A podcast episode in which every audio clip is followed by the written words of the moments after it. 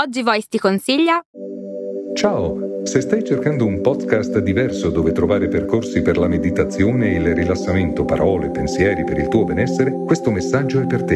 Il nostro podcast si chiama Meditazione guidata e rilassamento. Ci trovi su tutte le piattaforme di podcast. Ti aspettiamo. E come previsto la partita si sta scaldando. Ecco Damien Lillard che ne getta una, due, tre, quattro di fila, ma dall'altra parte c'è LeBron con un airball e poi LeBron che ne fa 1, 2, 3, 4. La partita si scalda, incredibile, lo stadio sta per venire giù, che partita incredibile! L'NBA è ormai un disastro. Sigla. L'apocalisse zombie non è un pranzo di gala e si combatte un daily cogito alla volta. Io lo so, io lo so che siete appassionati di basket americano, lo ero anch'io, lo sono anch'io. E quindi, essendo giovincelli, dovete pensare che quello che state vedendo adesso, il basket presente attualmente, sia il migliore mai visto. E lo capisco. E vi voglio bene per questo. Ma io sono qui a dirvi che è un autoinganno, che non è vero, perché oggi l'NBA è un disastro. E lo si vede da ogni parametro. Ovviamente non quello del divertimento, perché è divertentissima l'NBA, quasi è, se ti piace guardare il tiro al piattello. Però oggi vorrei ragionare su, su questo fatto che il basket americano è decaduto in modo drammatico Ormai l'NBA, e non lo dico io, lo dicono fior fior di commentatori americani, l'NBA è più simile alla WWE e io mi aspetto un giorno Giannis Antetokounmpo che in mezzo al campo prende Damian Lillard e gli fa una battista bomba in mezzo al campo. La qualità del gioco, ovviamente nessuno chiamerà fallo in quel caso lì, la qualità del gioco e della competizione sono sacrificate sull'altare della spettacolarizzazione e anche qui lo capisco, perché siamo in un decennio dove spettacolo significa più audience, però in realtà come vedremo non è esattamente così. E il modello di giocatore NBA attuale, sapete chi è? È Bill Murray in Space Jam che dice difesa, io non mi spreco a difendere. E questo è esattamente il modello del giocatore attuale. L'All-Star Game ha toccato il fondo. La settimana scorsa abbiamo visto questo spettacolo sinceramente indecoroso da ogni punto di vista, 211 a 186, una cosa del genere, sembrava un punteggio da oratorio, io non ho mai visto un punteggio del genere fra professionisti, però l'errore è credere che sia solo l'All-Star Game così, che sia in crisi. In realtà, come sempre, l'All-Star Game è una vetrina, è un momento che riflette, è l'emblema di come si gioca, soprattutto in regular season. E Nicola Jokic e Luca Doncic, che sono due fra i talenti più cristallini attualmente, eh, diciamo così, nell'NBA, eh, hanno detto in alcune interviste, e sono loro ad averlo detto, che l'NBA sembra un gioco da ragazzi rispetto all'Euroleague. E dici, beh, è una dichiarazione bella forte, visto che soltanto fino a 15 anni fa questa cosa sarebbe stata impensabile completamente. Adam Silver, che è il, diciamo così, il, l'amministratore della Lega attuale, è il peggiore di sempre. E con lui gli spettatori in regular season sono crollati del 35%, nei playoff del 25%, con dei picchi di crollo a oltre il 50% nei playoff. Ecco, vedete, tutto questo mi fa dire che forse la percezione che l'NBA sia in un momento sfolgorante perché girano molti più soldi oggi rispetto al passato è un grave errore, è una distorsione prospettica. Questo video sì lo voglio ammettere tranquillamente, questo video è la lamentela di un fan di lunga data che alcuni potrebbero dire senti che boomer, però visto che io il basket lo capisco, lo capisco abbastanza a fondo perché non solo ci ho giocato per anni, ma ho fatto anche l'arbitro per sette anni professionalmente e quindi insomma un po' tecnicamente il gioco lo capisco, ecco vorrei fare un po' di analisi. Anche perché poi è molto divertente. Quando ho fatto qualche mese fa il video su LeBron e il suo record, tanti canali sono saltati per aria, protestando. C'è uno che ha detto questo non dovrebbe poter dire queste cose come se avessi detto delle, delle cose inaccettabili che andavano censurate. eh, hanno fatto delle controanalisi su di me dicendo che in realtà le mie opinioni dimostrano il fatto che io non capisco nulla e via dicendo tutte cose legittime, mi hanno fatto un sacco ridere e non vedevo l'ora di tornare a parlare di questo argomento perché mi piace questo clima, mi piace darvi ulteriori materiali per incazzarvi. Però gli intenti non sono soltanto quelli di lamentarmi. In primo luogo infatti vorrei far capire ai più giovani che certo oggi in NBA c'è più talento offensivo rispetto al passato, non c'è dubbio, ma da dieci anni e un po' di più a questa parte l'NBA penalizza la difesa, agevolando l'attacco e quindi c'è da ragionare. In secondo luogo vorrei dare degli elementi per far capire il gioco, come si è evoluto e far capire che gioco e spettacolo non sono la stessa cosa e che se puntiamo tutto sullo spettacolo, il gioco potrebbe risentirne. Ci siamo? Ci proviamo? Con calma e sangue freddo. Peraltro, io dovete sapere che quando mi guardo una partita, adesso sempre di meno le guardo integralmente, di solito guardo comunque gli highlight lunghi per quelle che mi interessano, perché il tempo è tiranno, però me le guardo con il commento in originale, anche se io adoro Federico Buffa, amo Flavio Tranquillo, però me li guardo con il commento in inglese. Sapete perché? Perché l'inglese è una lingua che padroneggio piuttosto bene, anche grazie allo sponsor di oggi, ovvero Cambly. Cambly è un'applicazione partner di Daily Cogito da molto tempo ormai che dà soddisfazione a noi e a chi decide di usare il nostro codice sconto e che ti permette usando smartphone o computer di imparare bene l'inglese, migliorando la pronuncia, la sintassi, la grammatica, la capacità di dialogo perché con Cambly puoi entrare in dialogo in videochiamata con insegnanti madrelingua che ti insegnano a usare l'inglese come si deve, parlandolo, usandolo, non potendo accedere a scorciatoie tipo adesso te la dico in italiano perché non so come si dice, non puoi farlo, devi parlare in inglese e ascolti in inglese, questo è il modo migliore. Lo fai attraverso un'applicazione che rispetta gli standard più elevati a livello di Unione Europea e di istruzione sull'apprendimento della lingua inglese. Ed è pratica, facile da usare e tutte le videochiamate vengono registrate in maniera che tu puoi riascoltartele, eh, esercitarti, migliorare con esercizi, con un sacco di possibilità. Con il nostro codice sconto potrai avere accesso a un prezzo veramente imbattibile e potrai anche, durante questo mese, invitare amici tuoi, perché fino a due amici possono partecipare gratuitamente alla videochiamata. E in questo modo tu puoi avere accesso a Cambly con lezioni professionali di insegnanti madrelingua a partire da 5 dollari a lezione, che è veramente niente. Quindi fai sta scelta, se devi imparare e migliorare l'inglese, Cambly è la strada giusta per te. E poi magari potrai ascoltarti le telecronache in originale anche di NBA. Accanto a questo, voglio anche ricordarvi che marzo e aprile sono mesi pieni di eventi, non solo perché ci sono i nuovi spettacoli, non solo perché c'è un evento il 23 marzo molto importante a Schio e potete vedere tutto nel sito, ma ancora i dettagli dobbiamo svelarli, ma anche perché ci sono altri libri che escono il 19 marzo, esce il mio nuovo libro Critica della ragione demoniaca per Feltrinelli, ci sono tante presentazioni in giro per tutta Italia, quindi sul sito dailycogito.com potrete trovare alla sezione eventi tutte le date per vederci e magari venite anche a dirmi che non siete d'accordo con il video di oggi e mi sta benissimo, parliamone, ma adesso tocca a me.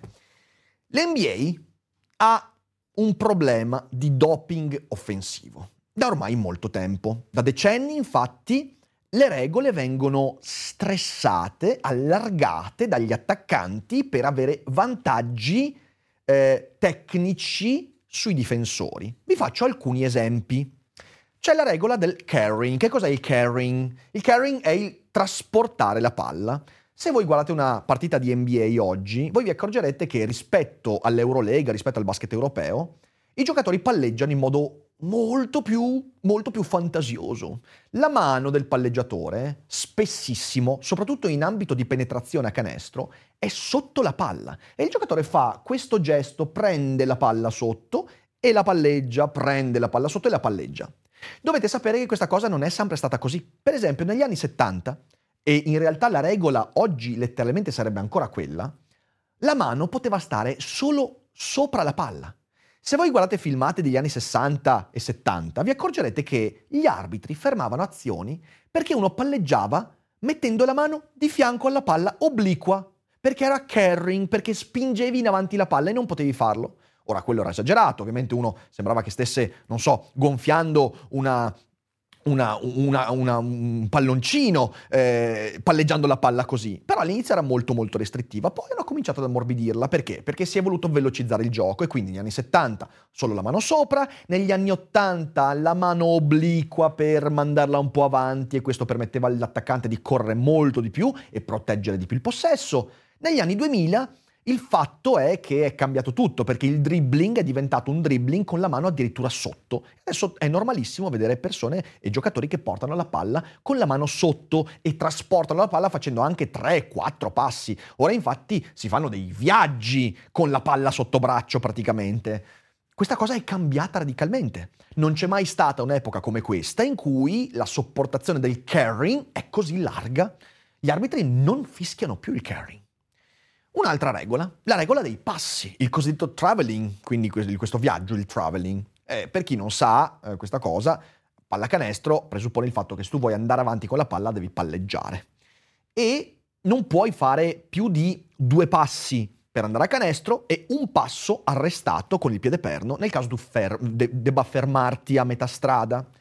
Le sto dicendo molto alla leggera per, per farmi capire. Fino agli anni 90 il piede perno era sacro. Ci sono immagini, ma anche di Michael Jordan che si arresta e perché stacca il piede perno, ma proprio di due millimetri, cos'è che fanno? Gli arbitri fischiano ed è traveling, viaggio, passi. E ce ne sono tantissimi. Oggi passi non vengono più fischiati mai. Infatti, adesso tu vedi scene in cui eh, un giocatore fa 4-5 passi per andare a canestro. Anche stanotte c'è stata una partita dei Lakers contro i Suns in cui LeBron ha fatto due schiacciate in cui palesemente ha fatto tre passi prima di schiacciare. Di nuovo, è importante che siano così restrittive le regole? No, non è quello. Il punto è che bisogna capire che il gioco è cambiato radicalmente ed è cambiato non perché è cambiata la mentalità, ma perché l'NBA ha deciso di premiare l'attacco eh, allargando enormemente le regole interpretative. E quindi tu hai, non so, per esempio James Harden, che ha potuto costruire un'intera carriera sul cosiddetto step back. Lo step back è il palleggio in avanti che sbilancia il difensore e in cui lui poi, fa poi due passetti indietro per creare lo spazio e tirare da tre. Quella cosa lì, negli anni 90, sarebbe stato travel, passi, ad Arden non la fischiavano mai. Stephen Curry, mai fischiato. Damian Lillard, mai fischiato. Niente, è sparita, è cambiata la regola, anche se letteralmente poi la regola resterebbe quella tradizionale. Oppure hai Antetokounmpo, oh, talento stellare, eh. Però Antetokounmpo ogni volta che va a canestro potrebbe portarsi il passaporto, fa dei traveling che non finiscono più. Ci sono dei canestri che io ho visto e ho detto, vabbè, ma questo qua è andato in Francia poi a schiacciare perché è partito da, da Los Angeles e si è fatto una camminata, cioè un maratoneta certe volte Antetokounmpo. E così tanti altri. Quindi anche questa è una regola che è cambiata moltissimo. E di nuovo, è un male? Non lo so, ognuno decide, ma è bene comprendere che oggi l'attacco è enormemente avvantaggiato. Il cambiamento però, che oserei definire filosofico delle regole, è legato al contatto fra difensore e attaccante. E ragazzi, Basta guardare, io vi metto in descrizione una sorta di video documentario molto ben fatto che vi mostra proprio il modo con cui è cambiato il cosiddetto initial contact, il contatto iniziale, che è una delle regole più fondamentali, che io ho studiato quando facevo l'arbitro, perché è una delle cose più difficili anche da vedere. Chi è che ha cominciato il contatto fra difensore e attaccante? Dove? In che punto? Che parte del corpo? A quale passo? Chi è che si sbilancia di più? Sono cose complicate da vedere, ok? Io mi rendo conto che da spettatori, se uno fa solo lo spettatore di basket, queste robe qua magari non le nota, però voglio farvele notare. Dicevamo la regola del contatto iniziale. Negli anni 60-70. Oggi Voice ti consiglia. Ciao, sono Zoe Pifani. Se cerchi il podcast perfetto per motivarti e fare il tuo glow up nel 2024, And Now What è proprio quello che fa per te. Lo trovi su tutte le piattaforme di podcast. Ci vediamo lì. I, le chiamate di sfondamento, ovvero il fallo in attacco, erano continue.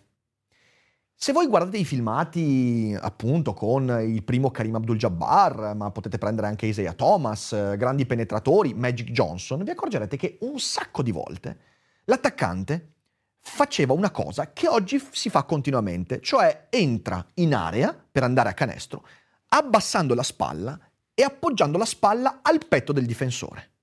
Ecco, sappiate che fino agli anni 80 quella roba lì era sempre sfondamento. Perché? Perché il contatto iniziale era cercato dall'attaccante e quindi tu avevi un sacco di eh, momenti nei quali l'attacco veniva penalizzato perché voleva accelerare per cercare il canestro ma non poteva perché faceva fallo in attacco e ovviamente la difesa giocava da difesa, ovvero l'importante è non essere il primo a cercare l'attacco, a cercare il contatto. Ehm, un altro elemento, e questa cosa è cambiata, adesso vedremo come, un altro elemento che io ho discusso qualche tempo fa ed è centralissimo è il cosiddetto hand check. Fino a 12-13 anni fa, eh, se tu guardavi un attaccante con palla e il difensore, eh, diciamo così, one to one, il difensore aveva sempre, invariabilmente, una mano appoggiata di solito sulla coscia dell'attaccante, sulla coscia o sul fianco. Si chiamava hand check. Cos'è che fa l'hand check? L'hand check fa due cose. La prima è riuscire a non far accelerare troppo l'attaccante nel caso faccia un movimento di scatto eh, e quindi riuscire a stargli dietro un po' di più frenandolo con quella mano, perché quella mano portava pressione, ma l'altra cosa fondamentale è quello di ridurgli lo spazio per l'eventuale tiro da fuori. L'end check è un disturbo, un'interferenza che veniva non solo tollerata, ma è prevista nel regolamento di pallacanestro. In Europa l'end check c'è dappertutto, sempre. Guardate una partita di Eurolega, l'end check c'è. In NBA non c'è più. 12 anni fa, 10 anni, no, un po' di meno in realtà. Beh, sì, siamo nel 2024, quindi 12 anni fa, 2012-13, hanno tolto l'end check. Non si può più fare. Se tu fai end check, è fallo. Questo ha aperto delle possibilità devastanti all'attacco, perché adesso l'attaccante ovviamente ha molto più margine di accelerazione con il primo passo, eh, quindi si becca più falli, si becca più, più chiusure in ritardo e ovviamente ha anche un enorme spazio per sbilanciare meglio il difensore e tirare in sospensione. Tutte queste cose che ho detto non tolgono il fatto che oggi gli attaccanti sono molto più bravi rispetto a vent'anni fa. Non c'è dubbio che Kevin Durant sia meglio rispetto a uno Sean Kemp. Forse addirittura a giocatori di altissimo livello che erano, non dico a livello di Jordan, ma a livello di Scottie Pippen e via dicendo. Non c'è dubbio. Ma noi non possiamo essere miopi, metterci i prosciutti sugli occhi. Questa regola del contatto iniziale ha cominciato a cambiare con un giocatore che ha spostato gli equilibri di tutta la Lega, che è Shaquille O'Neal. Quando O'Neill ha cominciato a diventare praticamente grosso come, come, come, come Brock Lesnar, quindi avevi un vero wrestler in mezzo a, al campo, hanno cominciato per esempio ad essere più tolleranti nell'initial contact, perché Shaquille O'Neal che giocava in post spostava in modo importante qualsiasi difensore.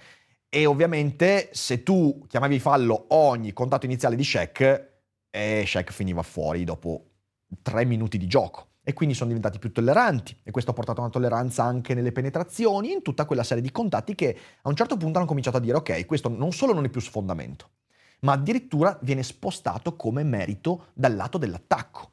E questo ha portato a tutta quella serie di fenomeni tipo James Harden, ma Stephen Curry anche, adesso Luca Doncic, che approfittando di questa maggior, eh, maggior come dire, severità nei confronti del difensore, eh, fanno quelle cose che io ho sempre ritenuto odiose. Fintano il tiro, sbilanciano il difensore e poi si buttano addosso al difensore per beccarsi il fallo.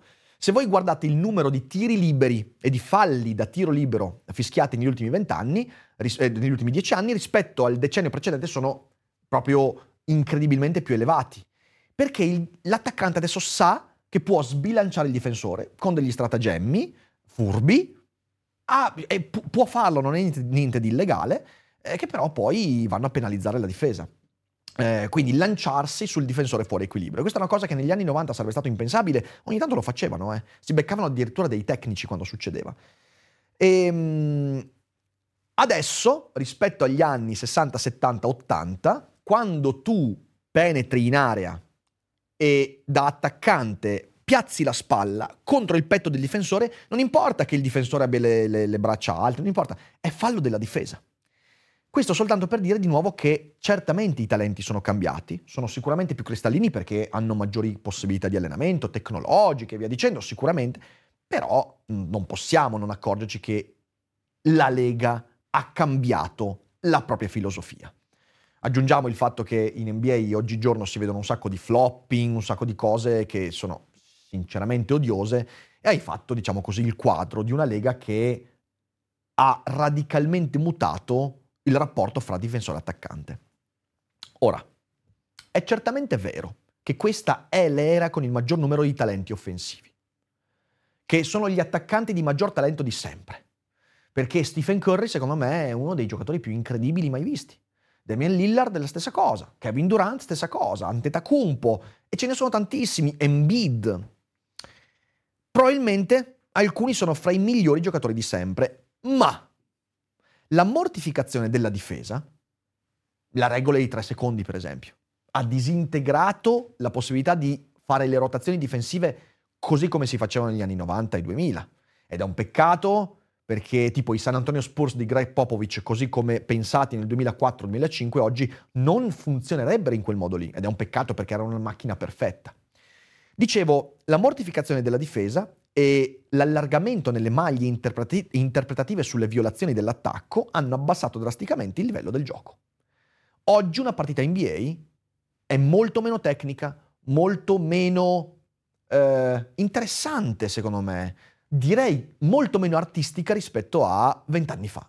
E io questo lo vedo, lo vedo, io la seguo, vedo mh, le partite, di nuovo, le partite, quelle integrali le vedo molto raramente, però guardo gli highlight, quelli molto corposi, mi capita di guardarli. E, ehm, aggiungiamo a questo il fatto che questo tipo di filosofia sta facendo scomparire alcuni ruoli, tipo l'ala grande non esiste più, Tim Duncan non esiste più, Ormai l'ala grande è assorbita un po' con il centro, un po' con l'ala piccola, però non ha più la sua dimensione e sono scomparsi di conseguenza anche gli schemi legati ai ruoli. Il triangolo offensivo non esiste più e tanti altri schemi. Ehm, e quindi quando tu guardi l'NBA oggi e ti accorgi che la media punti è schizzata in alto, ormai le partite che vanno ai 150 punti sono continue. Eh, I giocatori oltre i 35-30 punti di media sono tantissimi, oltre i 20 sono una caterva rispetto al passato. Eh, tutto questo non riflette solo il talento degli attaccanti, ma riflette soprattutto un cambiamento che ha, dal mio punto di vista, umilissimo punto di vista, abbassato drasticamente il livello del gioco. Un altro elemento, un altro elemento che ha, secondo me, ab- danneggiato il basket americano, la trasformazione dei giocatori in manager e allenatori, perché ormai queste sono le superstar. Qualcuno mi dirà, è così in ogni sport, va bene, ci sta, eh, lo accetto, io parlo del basket. Il giocatore, reso capriccioso da compensi ormai irreali, gonfiatissimi, legati ai diritti televisivi, che però non portano ai risultati di un decennio fa, ormai non ha più alcuna volontà di sottostare a delle gerarchie. Ormai i casi di giocatori che mancano di rispetto all'allenatore, anche in modo palese e pubblico, non si contano più. E mi dispiace, negli anni 2000 questa cosa non succedeva e quando succedeva il giocatore ne pagava delle conseguenze. E quindi tu hai, per esempio, Kevin Durant, che nel 2016, eh, per un capriccio di fatto di carriera, passa nella squadra dei rivali che l'avevano sconfitto nelle finali di qualche anno prima. È una cosa impensabile, passa da Oklahoma City a Golden State. Golden State erano i veri rivali di Oklahoma City, non alle finali, ma alle finali di conference, erano stati sconfitti. Ed era impensabile dieci anni prima questa cosa. Oppure hai LeBron, LeBron nel 2010 con The Choice, ok? Che è stato il momento in cui l'NBA, con l'eccezione di Boston Celtics, ha cominciato a puntare tutta l'attenzione sui super teams, e poi su questo ci torniamo. LeBron con la scelta, The Choice, quando ha deciso di portare i suoi talenti da Cleveland a South Beach, ha fatto un danno devastante alla Lega di immagine, di credibilità e poi anche proprio di visione sul futuro. Ben Simmons e James Harden, giocatori che per decenni hanno soltanto mostrato i loro capricci. Eh, adesso Harden sta andando bene ai Clippers e va bene, però Ben Simmons invece si è rovinato completamente dal punto di vista di, di talento e di carriera. Ora, io non dico che nel 2024 sia necessario che uno debba diventare per forza un uomo franchigia a vita, ma ci mancherebbe, ma la tendenza è totalmente invertita. Se voi guardate i giocatori franchigia che fra gli anni 90 e inizio anni 2000 cambiavano casacca erano pochissimi. È successo con Shaq, se vi ricordate, quando è passato da Los Angeles a Miami e fu un disastro, un putiferio. Però era uno, Allen Iverson non l'ha mai fatto, Reggie Miller non l'ha mai fatto, eh, l'ha fatto Kevin Garnett ed è stato un macello incredibile, però anche lì dopo che è stato trattato veramente di merda dal Minnesota, c'erano delle motivazioni anche personali e via dicendo, adesso invece è la regola. Non esiste più la superstar che dice io qui in questa realtà voglio costruire quello che voglio, quello, quello che posso costruire. È successo con pochi, Stephen Curry, eh, chi, chi, altri? Sono, sono pochissimi quelli che sono rimasti veramente fedeli alla franchigia, hanno detto io qui costruisco quello che voglio. Eh, prima la, il cambio di casacca era un'eccezione, anche molto sofferta, adesso è la normalità. Eh, questo ha avuto un impatto negativo dal punto di vista degli spogliatoi, anche questo insomma c'è un articolo che ho letto in questi giorni che mostra eh, che proprio come non ci sia nessuna più attenzione allo spogliatoio, proprio perché questo atteggiamento di cambiare e di ricattare le franchigie, guarda che io ho talento, se tu mi tratti male me ne vado, portato anche agli allenatori ad avere molto meno mordente all'interno degli spogliatoi. Ed è un problema, ma poi il vero danno devastante è sui vivai. Ciao, sono Arianna di Voice e oggi ti consiglio di ascoltare... Hai mai finto un orgasmo? Sai come funziona il piacere sessuale? Quando devi fare sesso entri in ansia e ti perdi tutto il bello? Sono Leni, faccio la psicosessuologa e la mia missione è che tutte le persone possano vivere una sessualità serena. Ascolta il mio podcast Vengo anch'io lo trovi su tutte le piattaforme.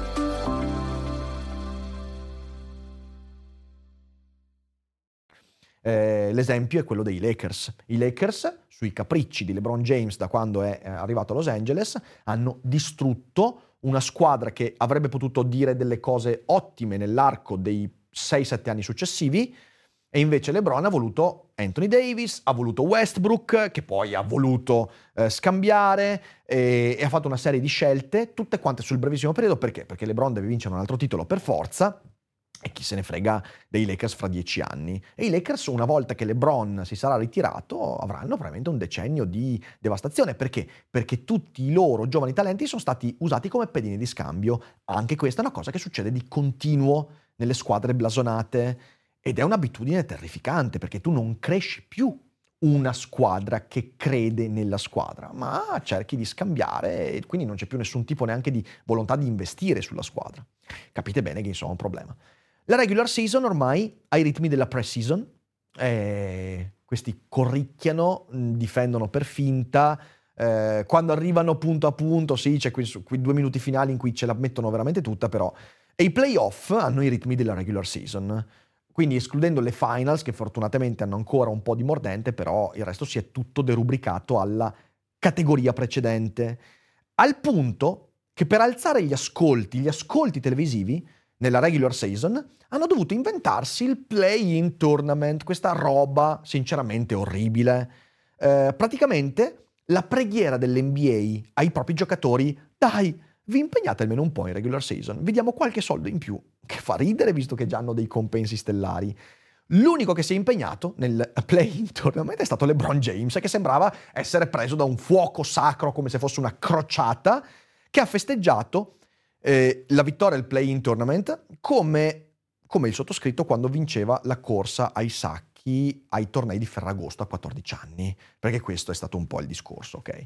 Insomma, l'NBA ha un problema. È un problema proprio di visione del gioco, del fatto che il gioco non conta più veramente tanto, contano i record, i numeri, i punteggi, conta lo spettacolo e non è più divertente da vedere. L'All-Star Game è l'emblema dell'odierna NBA. Giocatori capricciosi, interessati soltanto al record, al numero assurdo, a, a, cioè appunto a, alle, cose, alle cose quantitative eh, che non danno più nessuna agli, importanza agli intangibles, come si chiamano. Zero difesa. Ragazzi, vi do soltanto un dato che mi ha fatto ridere tantissimo. Il numero di falli. Nell'All-Star Game del 2003 sono stati fischiati 37 falli. Nel 2024 sono stati fischiati due falli. due falli. Cioè, gli arbitri praticamente erano lì a prendere il reddito di cittadinanza, capito? Cioè, stavano corricchiando tranquilli due falli. Mica perché gli arbitri hanno permesso che fosse un far west, ma perché, perché si lasciavano i corridoi. E infatti è stato l'All-Star Game con il minor numero di spettatori collegati durante la diretta. Oltre a tutto questo era un tiro al piattello. Cioè io, è bello vedere Damian Lillard che prende e tira da centrocampo. Però quando per 4 minuti io vedo i playmaker che prendono, arrivano, eh, tirano, tirano, anche se fanno canestro ogni volta, un po' ti rompi le balle. Poi ognuno ha la sua perversione, poi magari a voi piace sta roba, però a me no. Ovviamente non c'è da aggiungere altro. Un pubblico poco attento che si esalta per i 73 punti di Embiid e il giorno dopo 70 punti di Doncic e la tripla doppia reiterata di quello e la quadrupla doppia di quell'altro, il record, eh, se, se, cioè, se, siamo attenti a questo eh, magari non ci rendiamo conto effettivamente che il problema è l'impossibilità di difendere e questo è un circolo vizioso che porterà ad ulteriori perdite di pubblico, di appassionati, perché non è più pallacanestro. È un tiro al piattello in cui si cerca il numero, il record. Dal mio punto di vista questa è la peggiore era dell'NBA e non lo dico da boomer che è nostalgico dei tempi passati, lo dico perché tecnicamente il gioco è decaduto e lo si vede e di nuovo non lo dico io, lo dicono i Doncic, lo dicono gli Jokic, lo dicono i giocatori, lo dicono i commentatori ed è pieno di gente lì fuori che fa analisi in cui ti dicono raga, l'NBA ormai è come guardarsi uno spettacolo WWE, conta di più il dramma fra LeBron e suo figlio che devono per forza giocare una stagione insieme, non si sa bene perché, che non effettivamente poi in realtà il gioco, la competizione, l'antagonismo in campo. Kobe Bryant in un'epoca del genere avrebbe ammazzato qualcuno in campo. E perché? Perché, perché non c'è più nessun gioco. La competitività è andata a farsi friggere. E secondo me questo è un problema perché qualcuno potrebbe dire, l'NBA non ha mai fatto così tanti soldi. Sì, ma per i diritti televisivi. Ma se andate a guardare i numeri, regular season, playoff, all-star game sono tutti in caduta verticale dal punto di vista degli ascolti. Tutti, nessuno escluso. E quindi fra qualche anno Adam Silver dirà, eh, forse è il lavoro sbagliato per me, forse meglio lasciare a qualcuno che torna a dare importanza al gioco e minore importanza allo spettacolo, senza per questo impoverire il basket, che invece verrebbe arricchito da un rinnovamento della eh, competitività, un, ritro- un ritrovamento del valore difensivo che mi dispiace, nel basket è la cosa più bella la difesa, è la cosa più bella la difesa, vedere come le difese pensano, anticipano, incastrano, quello è lo spettacolo del, dell'NBA. Poi certo la schiacciata è bella, il tiro da tre è bello, il dribbling è bellissimo, ma la difesa ragazzi, e non ce n'è più, non ce n'è più. E quindi questo. Questo è il mio rant di oggi. Spero vi siate divertiti. Io mi sono divertito, anche se mi piacerebbe eh, che sortisse qualche effetto che non sortirà evidentemente. Eh, spero di avervi dato qualche elemento utile e soprattutto spero di aver fatto capire alle persone lì fuori, magari giovani che hanno cominciato a seguire l'NBA negli ultimi 4-5 anni, che quello che stanno vedendo non è una generazione di Ubermensch che stanno lì a dominare l'universo col loro talento. Anche ma è soprattutto l'NBA che si è detta, sai cosa, la difesa fa poco spettacolo e se facciamo poco spettacolo il mercato cinese non ci caga. Quindi spettacolarizziamo. Non è, secondo me, una buona idea. Quindi torniamo a guardare l'Eurolega, che invece è molto bella, interessante. Parliamone. E io vi ringrazio per l'ascolto. Guardate i link in descrizione, mi raccomando. Venite agli spettacoli e alle date e ci rivediamo molto presto. Grazie, buona giornata e alla prossima.